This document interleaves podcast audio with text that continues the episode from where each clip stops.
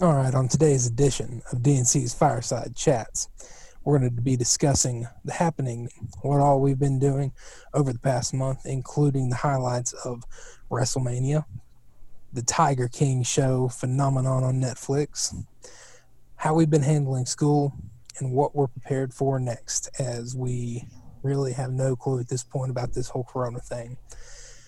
But this is the hand we've been dealt. On to the show.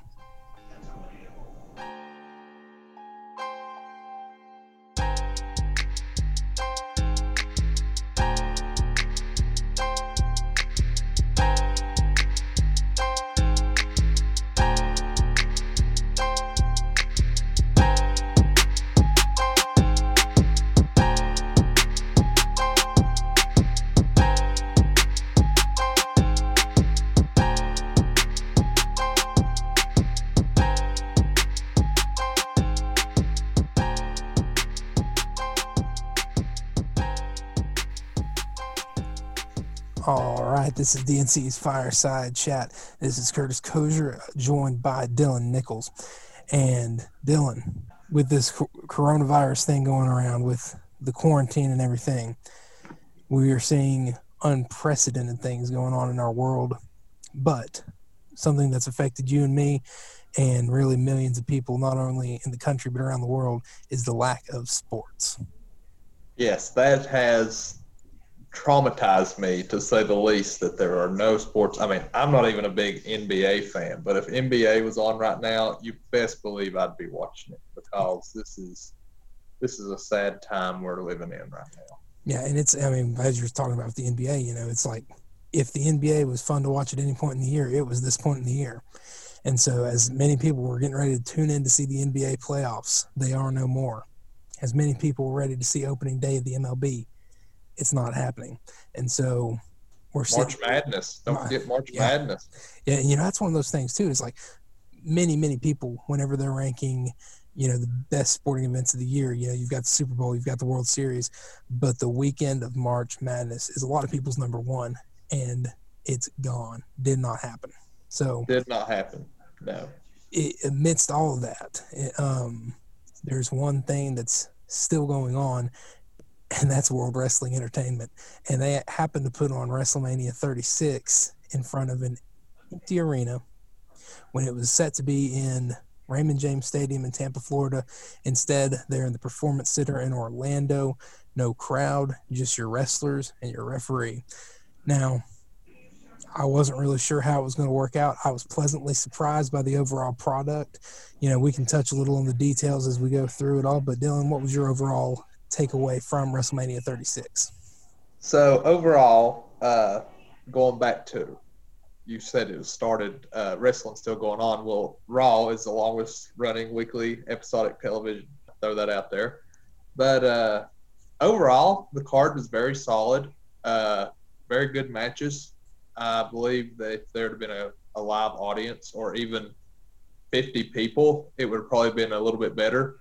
Uh, you know, these entertainers feed off of the crowd and their involvement in the match. And there was just that part of the performance was just lacking, and there wasn't nothing they could do about it. So overall, it was a good a good pay per view.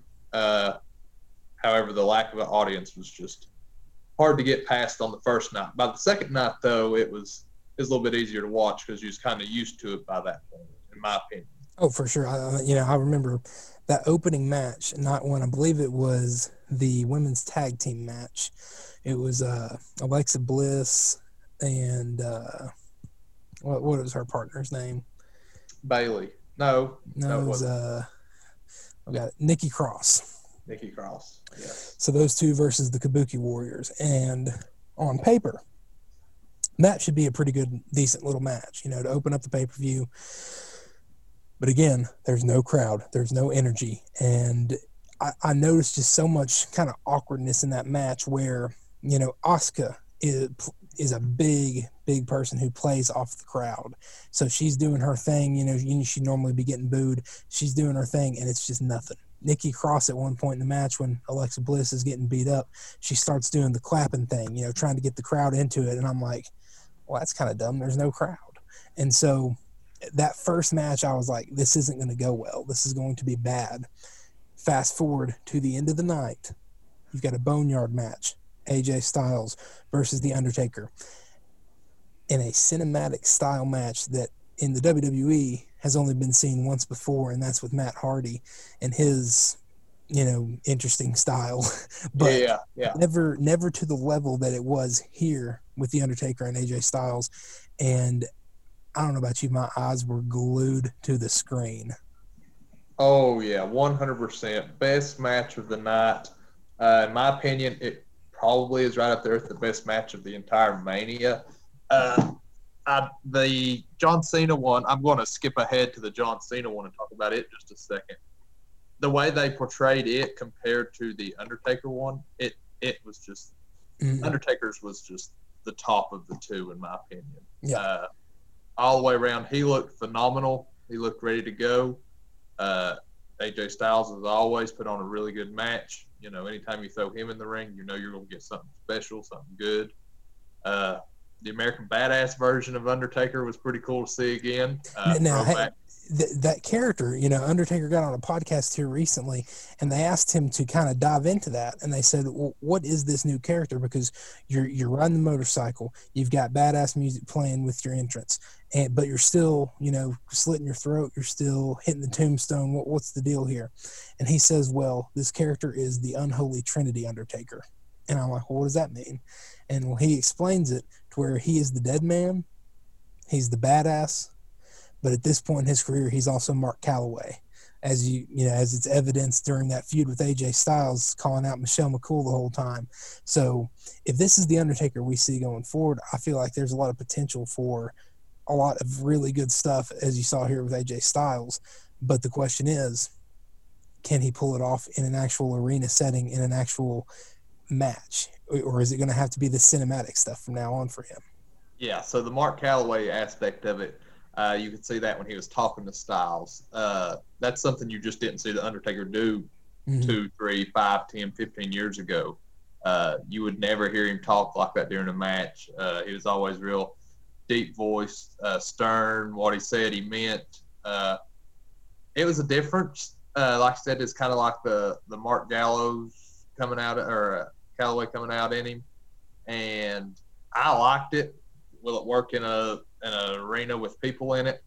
I don't know. I don't know how that's going to go over. Uh, may have to stick more to the American Badass side because that was a real big hit when it did happen, and I think now people are wanting something like that again, uh, especially since they ended the Dead Man streak at WrestleMania. Uh, mm-hmm. Play off the the American Badass uh, character would be a really good, really good plan. Yeah. Now, moving on to some other matches, as I'm looking at this card right now, trying to talk about, I'm reminded that there's just a whole lot of things that are not memorable. You know, and it, Braun Strowman Goldberg, Braun Strowman Goldberg, Otis Dolph Ziggler, Elias yes. King Corbin, Aleister Black, Bobby Lashley. Those are the types of matches you'd expect to see on like mid card Monday Night Raw. But at WrestleMania, you're expecting the best of the best and you, I understand, you know, they split the shows into two nights this year, and it helped it, you know, be a little easier to watch. But if you've got a one night, eight hour show, and those are some of the matches that you're getting, as we've seen over these past couple years, it gets really, really hard to stay awake as it gets into that final hour. Oh yeah. Oh, so. Yeah. I'm going to kind of skip over some of those forgettable ones. Do want to talk about that SmackDown Tag Team Triple Threat Ladder match. You've got John Morrison versus an Uso versus Kofi Kingston after The Miz uh, was not able to perform. So that was really where WrestleMania started picking up in my eyes. You know, it was like, okay, it just looks like an empty arena Raw at this point. But then when they yeah. got out there and they're jumping off the ladders, it, it looks like they actually care about performing in front of an empty place. I was like, okay, this starts to feel like a WrestleMania. Now, the ending, while unique. It was like, is that the best way to end a WrestleMania match? There was a lot of controversy about it with the belts falling down on John Morrison. It was like, it, it was unique. But Dylan, I'd like to hear your takeaway from it. Okay, so the ladder match, uh, classic WrestleMania match. Uh, still believe that that should be uh, WrestleMania should be the only place you do the Money in the Bank ladder match. I don't believe it should have its own pay per view. And I think from the ladder match that they had at WrestleMania 36 with Morrison, Uso, and Kingston, uh, it showed that the ladder match is meant for WrestleMania, uh, mm-hmm. period. And overall, great match, fierce competitors. It was weird. They was fighting for tag team titles without tag teams. Uh, I could get past that though. Just treat it like a normal triple threat. Uh, ending was not ideal. I didn't like the fact that he won the way he did. However, I'm not the script writer. Uh, I'm looking at the time of the match. It was actually the second longest match of the night. Uh, the other one being the Undertaker's match at even 19. Uh, theirs was 18 minutes and 30 seconds, which was pretty good time for a, a ladder match uh, with three guys in it. Uh, overall, though, very solid match. Uh, one of the highlights out of both nights. Uh, on the on that first card or that first night, it would come in second to uh, Undertaker and AJ Styles, in my opinion. Yeah, and now we move on to night two, where at least I believe this one was night two, Owens versus Rollins. No, that was still night one. Still night one. Okay. Um, I, I started second guessing myself there. Glad I did. But you get you got Kevin Owens jumping off of the WrestleMania sign in the Performance Center, big spot. You know, the spot of the night really for a lot of people. Where you know he's big guy putting his life on the line, really jumping from somewhere that high. yeah. The next day, he tweets that he had originally intended on jumping off of the pirate ship in Raymond James Stadium. Wow. And now that would have been something to see. And the more I think about it, the more I'm like, they've got to go back to Tampa and they've got to do the pirate theme again because I know that they, you know, still went with all the pirate theming um, with the empty performance center WrestleMania. But I mean, you've got a gold mine when you've got an actual physical pirate ship to go off of as your setting. so yeah, yeah, I agree. They've done the New Orleans theme a couple times, not mm-hmm. necessarily back to back, but uh, they could definitely use this one again because this was totally different circumstances. Yeah. Uh, yeah. Now, now moving on to night two. Now, I just wanted to talk about that pirate ship, but night two, a whole lot of just odd things going on. You've got the NXT Women's Championship match with Rhea Ripley and Charlotte Flair, and it's like, well, what's Charlotte Flair doing fighting for an NXT championship. You know, she's a main main roster person, and so that was that was weird. But at the same time, their match I think was one of the best in ring matches of the whole weekend. Like they put on a clinic of what wrestling is, and yeah, they, they definitely were the best women's match of the of the evening. Sure. There, there was just a whole lot of. Ric Flair and Charlotte Flair in that match, I felt she like just pumped it up to eleven and said, I'm gonna you know use my family roots, and we're gonna um, shine in this empty arena. Yeah. Now the last man standing match, Edge, Randy Orton, Edge back after nine years. Great build up for this. It's drawn a lot of criticism for going so long, but at the same time, I mean, it was just a brutal match. And so while it did go a little longer than it probably should have, I feel like I'm okay with that just because of the story that they told. And in the end, you've got the rated R superstar back in a wrestling ring. So, what do yeah, you think? No, you, you throw that match in a regular arena full of, I don't know, 60, 70,000 people uh, with a normal backstage with all kinds of crazy weapons and stuff at their disposal. That 36 minutes is not long enough. Uh, people will eat that up. Uh, you if you go backstage and you run into other superstars, you know, anything to that effect. Uh, like I said, last man standing, 36 minutes is really not that long. You throw them into an empty arena, no crowd to kind of when they're when they're dead, uh, not really nothing going on, just kind of moving around. It's kind of awkward silence. And yes, it does seem like it's dragging on forever. Uh, but you get two two big names like Edge and Randy Orton, two big superstars over the last two decades uh, coming together in a WrestleMania match, and they're not even the main event.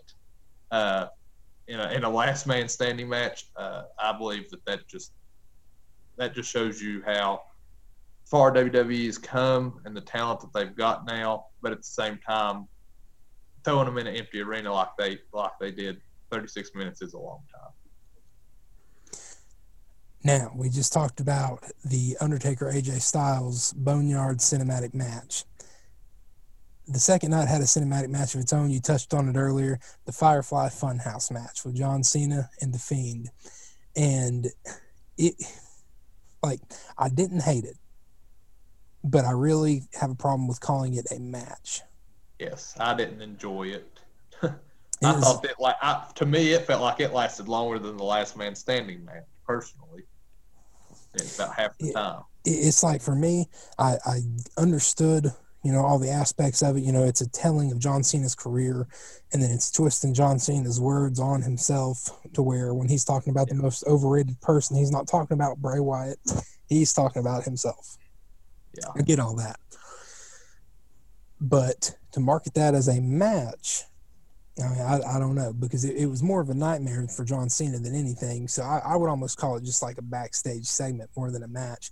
So I I, I don't know exactly what they're going to do with that moving forward with the fiend you know because now that you've given him all this supernatural ability they're going to have to keep using it like you know the undertaker shooting lightning from everywhere but um, I, am not sure how they're going to be able to capitalize on more fireflies funhouse matches especially when you start getting crowds in the arena again because you're not going to be able to do all the digital effects yeah so, no the, I, the cinema the cinema stuff uh, when you start getting crowds hopefully the next four or five months, uh, you're not going to be able to do that. Nobody's going to want to sit in their seats and watch that on the screen. Uh, mm-hmm. Uh, they're going to want to see actual live match. So, yeah, it was different. It was neat. The Undertaker one, you could still do probably. That one, I don't think that one would survive in a in an actual arena. I mean, everybody wants to see the Undertaker, even if it is on screen. You know, it's a big deal to get to see Undertaker fight anytime anymore. So it's just now one ten or one two ten. What would you give WrestleMania thirty six? Ooh, that's a tough question. Uh, Because you have matches like Edge and Randy Orton, and Owens and Rollins, and Flair and Ripley, and The Undertaker and Styles, but then you've also got matches like Braun Strowman and Goldberg, where you got four spears and then four uh, side slams or whatever Braun Strowman's thing is, and then that's the match. And then you've got the match with Drew McIntyre and Brock Lesnar, where it's basically the same thing, and then that's the match. So would I rank it up there very high? No. Would I give it a zero? No. Uh, honestly, overall, probably about a six point seven five to a seven. Uh, very solid, solid card. It's it was nice to have two nights with with the matches that they did, but they were some really bad matches on both cards. Mm-hmm. Yeah, I mean, I'm kind of in that same boat. I'd have to give it somewhere between a six and a seven because I was definitely entertained. I definitely enjoyed watching it. Glad I did, but these past several WrestleManias, WrestleMania 35 is probably the best of of the 30s at least.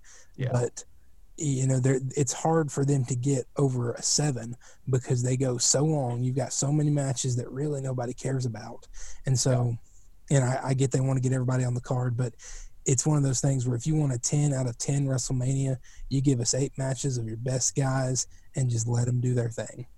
Yeah, let, er, you, let everybody totally, else, you know, go on Raw and SmackDown. But for WrestleMania, give us the best of your best you totally take a playbook out of the WrestleMania 20s where only your top superstars compete at WrestleMania, not mm-hmm. Joe Blow, who you just signed. You have to earn the right to be at WrestleMania. And a lot of these guys, in my opinion, I mean, Elias and King Corbin, really, I don't think either one of those have earned the right to be at WrestleMania yet. Uh, you know, Corbin's been around for a while, but man, is he boring he is boring to watch. His attire is boring. His entrance is boring. He's not King Booker. Uh, no matter how hard he tries, he doesn't have the the flair and the the I don't know excitement to watch as Booker T had in in the early 2000s. But he's trying, but he is not WrestleMania worthy by no means. Absolutely. So we both kind of agree on the score for this WrestleMania. You know, it was decent, it was fun to watch, but definitely not one of the most memorable ones, other than for the fact that it was in an empty arena. Now, been stuck here in quarantine, having a lot of nothing to do. There's been a new phenomenon on Netflix called Tiger King. Tell us a little bit about it, Dylan. honestly, if I could sum it up, it is a gay redneck on drugs that seduces straight men to marry him, who breeds tigers to pet for the public to pet. And he has a feud with this woman down in Florida that he just can't get past. However, he's getting screwed over by his own people working at his zoo and he's the he's the hero that you're pulling for, but you can't figure out why you're pulling for him, but you just want him to come out on top. But it seems like he keeps getting beat down with everything that happens. Uh, it was a perfect time to drop it if I was Netflix. I mean, everybody's talking about it because nobody can go nowhere. If you don't have Netflix, you're picking it up now to watch the Tiger King that everybody's talking about. There's TikToks, there's memes. I mean, songs are being wrote about it. it. It's just it's just took off phenomenally. I mean, it's it's a wild show full of twists and turns. Yeah, I mean, there's just so much going on, and, and, you make a good point how this is the perfect time for Netflix to drop it because if it's dropped in a normal normal um, time, I don't know how many people are watching it. It's definitely not become the cult classic that it has at this point, but you know, no, I'm not watching it if it ain't dropped at this time and everybody's talking about it. I'm looking at that like, why in the world would I want to watch? This? Yeah, it's it's like, but being trapped in in your house, it's like, well, might as well throw it on. You know, got nothing better to do. But I mean, everybody's it, talking about you talk about a roller coaster ride, man. That show is the definition of one because you start off with Joe Exotic out in Oklahoma and you're like, wow, this guy is nuts. But in reality, you haven't even touched the surface of what nuts is because you look at all these other people in this game. You've got Carole Baskin in Florida, and she is legitimately off of her rocker. Like, I, I really do not even know how to describe her other than she definitely killed her husband. oh, yeah. Don Lewis was definitely murdered by his wife, Carole, Yes. 100 percent. And so then you go to South Carolina with Doc Antle, and that guy is running a literal cult. Yes. So he is yes. running a cult, and then you've got Jeff Lowe who comes into the picture, who like I don't even know how to describe, but he just seems like a con man who doesn't really own anything. But you know, he favors Carole's first husband. If you look he, into it, he, that is conspiracy theory going around that he is Carole Baskin's first husband, not the one that supposedly was murdered, but the first one before abusive, him, the abusive one. Now you go back to Oklahoma with Joe Exotic, and you've got so much stuff just going on there. This guy's trying to run for president. He's trying to run for governor. He's trying to get Carole Baskin killed, and it, somewhere in the middle of it all, he ended up getting famous. We're like, it, that's one of those things is where you're watching this. It's like I feel bad for helping make him famous because now he definitely is. But at the same time, it's like one of those stories where this is going on in the United States and nobody knows about it outside of Oklahoma.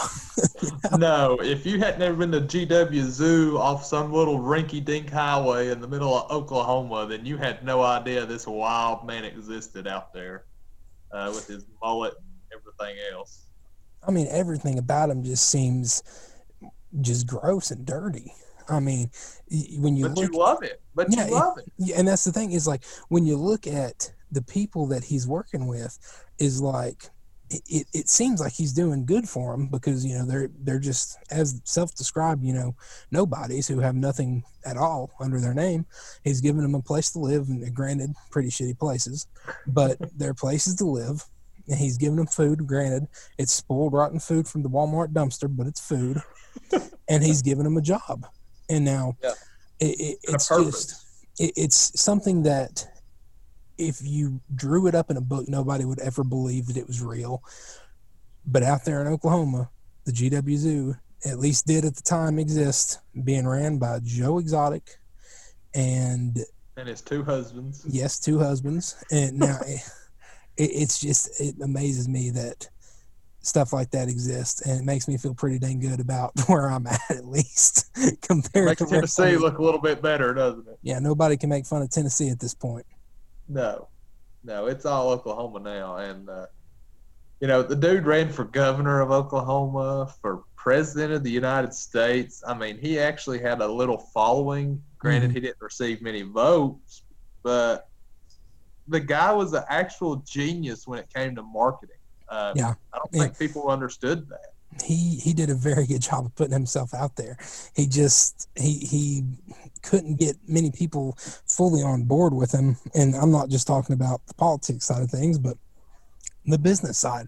You know, he brought in Jeff Lowe thinking that Jeff Lowe was going to help him out, but in all reality, Jeff Lowe spending that entire time sweeping the rug out from under him. You know, Also, Jeff Lowe's wife Lauren is extremely good looking, and all he does is brag about screwing other women. Can Uh, we put that out there? yeah, he does not seem like He does not person. deserve her. Period. I'm just throwing that out there. Let's see where that takes us. You're going to be getting a call from Jeff Lowe here pretty soon. Maybe he'll feed me the tigers too and get this quarantine shit over with. but yeah, I mean, it, there's just so much to talk about with that show. Um, one of the funniest parts of it, though, is they're talking to the sheriff, and he's like, "Yeah, you know, when you get people who do meth, their teeth start falling out. We call it meth mouth, and it immediately goes to Joe Exotic's husband, and he's just smiling there with his two teeth. John Finlay, yes. Yes, and the meme of the social distancing, and his two teeth are real close, and the third one is far away. and it says, This is what it's supposed to be like social distancing. Oh, it's hilarious, the memes that's come from Tiger King. It's just, it's just too it is going to be so interesting, like when we come out of this, and everybody is just you know talking about the Tiger King. But it's seriously one of those things, like we said, is nobody would have watched it if we No. weren't all trapped at home. Absolutely not. Absolutely not. Now, I wish I could say, well, I don't wish I could say I was trapped at home, uh, still currently working, but if I was, if, if my friends like you or other people hadn't watched it, there's no way I watch it. Yeah, But other people that's trapped at home are like telling people, hey, you need to watch Tiger King. And they're like, why the heck do I need to watch something about a meth out, methed out dude out in Oklahoma with a zoo? Uh, turns out it's probably the best show you'll ever watch. Now we move on to our school lives and how we have been affected with this whole stay stay at home, safer at home, coronavirus, whatever. You know, it was right before spring break. You started getting whisperings. It's like, okay, we know we're not coming back until April third, but there's a Yeah. good chance we're not coming back at all. And that's what ended up happening. It was, you know, you said the other day we were playing Fortnite, which has kind of become our daily routine at this point. Yeah. But you know, we're playing Fortnite and you're saying that last day was just so dang sad because you knew that nobody was coming back. You see people packing up, leaving their dorms, which normally doesn't happen for another two months. Yeah. And so it, it was just so surreal because like it's like you're not coming back, but you're still ended up doing a lot of work. And so this is what school is at this point, but it's certainly not sustainable, man. Like I'm sitting here just trying to figure out how to get all my assignments done because there's a difference between having 50 minutes to do some assignments and having all day to do assignments but you've got them all stacked on top of each other you know you don't know where to even start and so i, I really don't know um, how this is going to go in terms of transitioning to the summer semester transitioning to the fall semester because at some point we dude we've got to get back in the classroom Yeah, one hundred percent. So that last day uh, before spring break, uh, little spring break plans. We'd planned for a trip to Gatlinburg in a cabin, which we followed through with. Uh, but uh, my professors that day, it was just weird to hear them talk. Uh, in general, I even had one professor, uh, Dr. Bob. Uh, the whole class, we didn't we didn't really even have class. He just kind of talked about the circumstances that we were going through and how it was going to change moving uh, it was going to be real weird transitioning to online classes because his class is not meant for online. It's meant for uh, open discussion in person, uh, which makes it that much difficult. Uh, he talked about how this is going to change us probably going forward, not necessarily forever, but for the near future. And it was sad. Uh, I had a trip planned to Baltimore or not Baltimore, but Boston and Maine uh, through Collegiate 4-H and FFA, which was eventually canceled when they suspended all non-essential travel through the university. Uh, luckily, every time I've been watching the TV show, uh, Madam Secretary, and every time they show DC, I'm like, hey, I was just there like two months ago, and everything was normal, and now it's like not normal. And uh, the biggest part of transitioning from online or from in person to online is when I'm in Knoxville. See, I've, I've come back home to Mountain City. So when I'm in Knoxville, I'm in school mode. I know that I'm down there to do schoolwork. I'm going to go to class. I'm going to do my homework, uh, all that good stuff. But when I would come home occasionally on the weekends or holidays or whatever, I was coming home to get away from schoolwork. So I came home not doing schoolwork. I didn't bring it with me. I wouldn't do it. I'd get it all done before I came home. Now trying to do that at home, it's it's seriously a mindset that you have to get into that I'm still struggling with myself. I'm I'm really just trying to finish out these last two weeks and pray that we go back in the fall even though it's looking like we're going to start out online in the fall and probably transition into in-person classes, hopefully toward the end of it or the beginning of the spring semester. Uh, but it is it is hard. It is very difficult to keep up with everything. You know, you miss that in-person reminders of, hey, you've got this, this, and this coming up. Make sure you're staying on top of it. Or even I would go to the library uh, and do a, big assignments that I knew I had to get done and needed other resources uh, that is now no longer an option. It is online, library online, but there's something about being in the library and using hard copy books uh, to get assignments done that just doesn't exist anymore. And you know, you've got your social interactions with your friends uh, that you've made it at, in. Uh, a lot of them live all over the country, uh, Georgia, uh, Florida, Alabama. I mean, everywhere. West Tennessee, for that matter and now you've just packed it up and ended before you were really ready and it, it, it's a it's a new situation we're all in we're all trying to figure it out together but hopefully this ends quickly and we can get back to relatively normal life it'll never be normal again after what we went through but maybe some sense of normality will be in the near future yeah i mean i'm i'm just dying to get back to being normal. But as you're saying, like it's going to be a while before normal, as we know it, is a thing again. And in terms of this, you know, the school aspect of it is if we're going to be online in the fall, they need to prepare to like do the entire semester online, even if we end up going back at some point, because what I've seen so far is, you know, you've got a lot of professors who we're told, you know, be prepared to transition online. And so they've got their stuff online, but they're not running it as if it as an online class should be ran. You know, oh, you, no. you've got some some classes are doing Zoom sessions and you've got assignments to turn in, but I've got some classes they just have everything on the modules like it would be a normal class, but they're not sending us any reminders. It doesn't say that there are any assignments, even though there technically are. They're just hidden away, and so it, it's one of those things where it's like the communication is not to the level that it should be you know for an online semester especially with how much you know technology influences education as it is like i mean we should be able to talk to our professors at the drop of a dime but it's yeah. just it's a very very tough situation right now and you know you don't want to go back too early because if you go back too early and another outbreak starts then you're going to be off even worse and probably not go back even longer than you would the first time but man, as soon as we can safely get back to campus, we got to get back and we got to, you know, try and just go back to being students because right now it doesn't feel like we're students. No, no, no, no. And I, I feel like if they do go uh, online for sure in the fall, that it should be a requirement that you do your Zoom sessions. I don't enjoy uh, just uploading a PowerPoint and them talking or a, a, video and them talking, and then you're just supposed to go in and watch it at your own free time. No, uh, we all signed up knowing that this was our class time.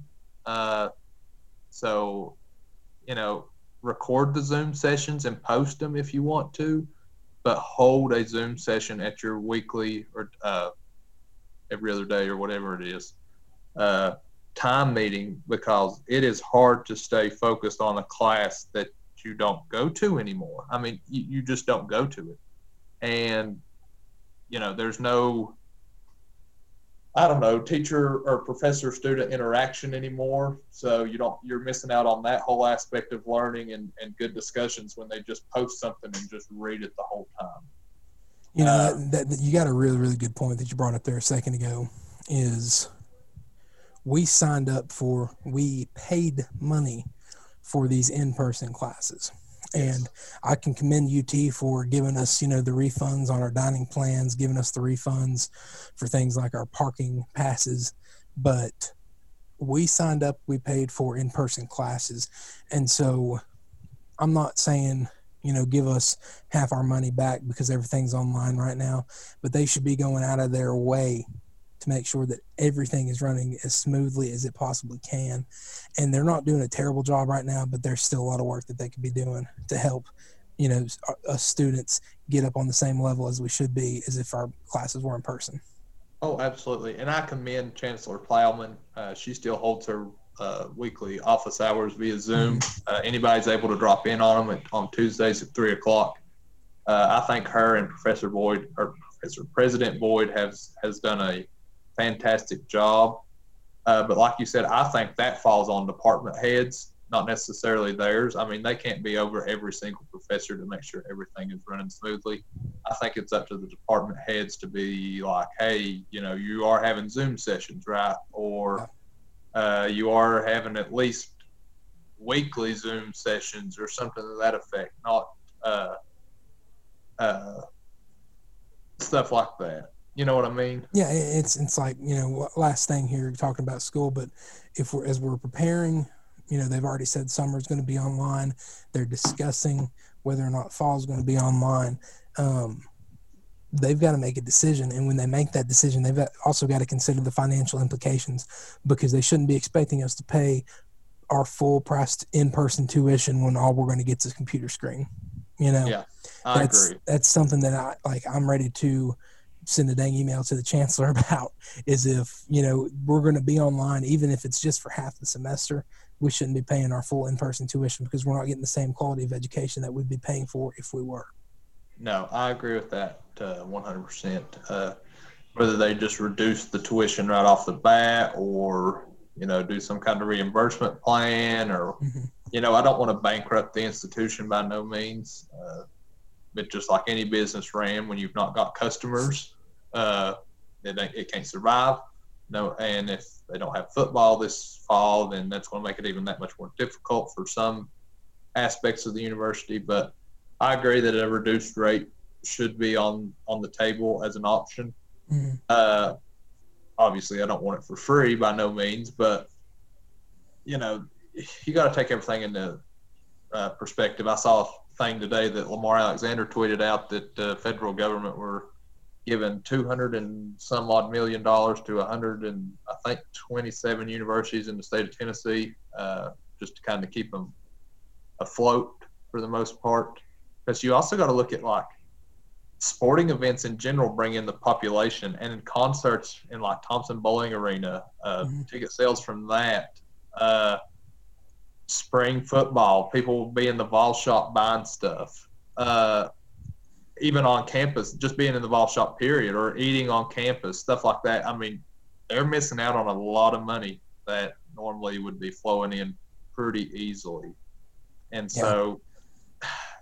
I don't think they're getting bailed out per se, but you know, this is the area that of the economy that a lot of people aren't looking at that are taking a, a really big hit. Yeah, I actually saw the University of Cincinnati before I finished. University of Cincinnati suspended their men's soccer team today. Yeah, uh, it's so. and, and you know that's something that we should be expecting to see a lot more of is because these smaller like the big schools like UT and um, you know the Floridas and the Alabamas, Texas, whatever. Vanderbilt, Van, Vander, the privately funded you know big institutions like that, they'll be fine. But there were some smaller, you know, non-power five schools saying today like you know, even if we end up playing a spring season with just conference games, we're not going to make it because we rely on that money from playing the Alabamas of the world, you know, just to oh, yeah. you know, stay afloat. And so we're going to see a lot of teams just dissolve and it's going to be really sad. But, you know, moving forward, we just got to hope that there's sports at some point because, man, I am missing sports like nothing else right now. Oh, so. me too. Me too. And and you, you can't even watch NASCAR in person no more. It's it's virtual now. So mm-hmm. R.I.P. Kyle you, take that. Yeah, yeah. We'll throw that in there. Uh, don't do that. Uh, that was bad. there, there's one rule that you have to follow, There's one rule, and he did not yes, follow it. Yes, that is. You can basically get away with practically anything else but what he did. I mean, Tony Stewart ran a guy over, and he's all right. Um, yeah, Tony Stewart killed a guy. Okay, let's just be honest. The guy actually died. Okay, and he still races occasionally. So just throwing that out there. Don't do anything stupid. Don't- Don't be a Kyle Larson out here in these Zoom streets. No, no. Dylan, as as we wrap up here, we, we cannot say for certain, you know, when everything is going to go back to normal, when we're going to have sports again. But when we do, the first day that you are able to go out and just be normal again, what's the first thing on your agenda? I am going down to the local Mexican restaurant and going in and sitting down and having a meal. That is what I miss. I was talking to my granny the other day. I said, "Man, you remember the old days when we used to be able to go in restaurants and order food and sit down and eat?" And, you know, we chuckled or whatever because we like to talk about the past where she's, you know, 83 years old. But it's sad that it's come to that situation where that is now considered the old days when you went in restaurants and sat down and had a burger or a anything for that matter. So that's going to be the first thing I do uh, when we get back to normal. What about you? You know, I could go with the the restaurant thing. I could go with going to a movie. But the one thing that I've been thinking about is I would like to just go up to the mountains, ride the Cades Cove Loop, get an ice cream in the ice cream shop there, and just you know sit out and enjoy the scenery. And I know it's crazy. You know, we could probably get out and hike hike a trail right now if we wanted to, but it, it just feels you know so much better when you've got other people. You know, the Great Smoky Mountains is the most visited national park in the country. I love getting up there and just counting the license plates, and so that's something I look forward to is just riding the loop once everybody's able to get there. Now it's going to be a shit show, shit show because everybody and their brother is going to want to be out there, but that's definitely one thing that I'm really looking forward to. Yeah, no, I agree with that. I can't wait to get back down to Pigeon Forge, uh, go to Old, Old Smokies again, and uh, moonshine crawl. Yep, can't wait to do that again. That was fun. Got to do that over spring break right before all this hit the fan. So we're looking forward to getting to do that again. Uh, play some golf. There's not many golf courses still even open. So I just can't wait to get back to some sense of normality. Yeah, me too, man. Well, I think I'm gonna go get me some dinner. Are we gonna drop on Fortnite tonight? We're dropping on Fortnite. Hey, that is our daily routine. We will be back on our fireside chat to give you an update on life in quarantine as we move along. Um, Dylan, it's been good talking to you, buddy. We'll talk to you later. Been good talking to you, Curtis. We'll see you later.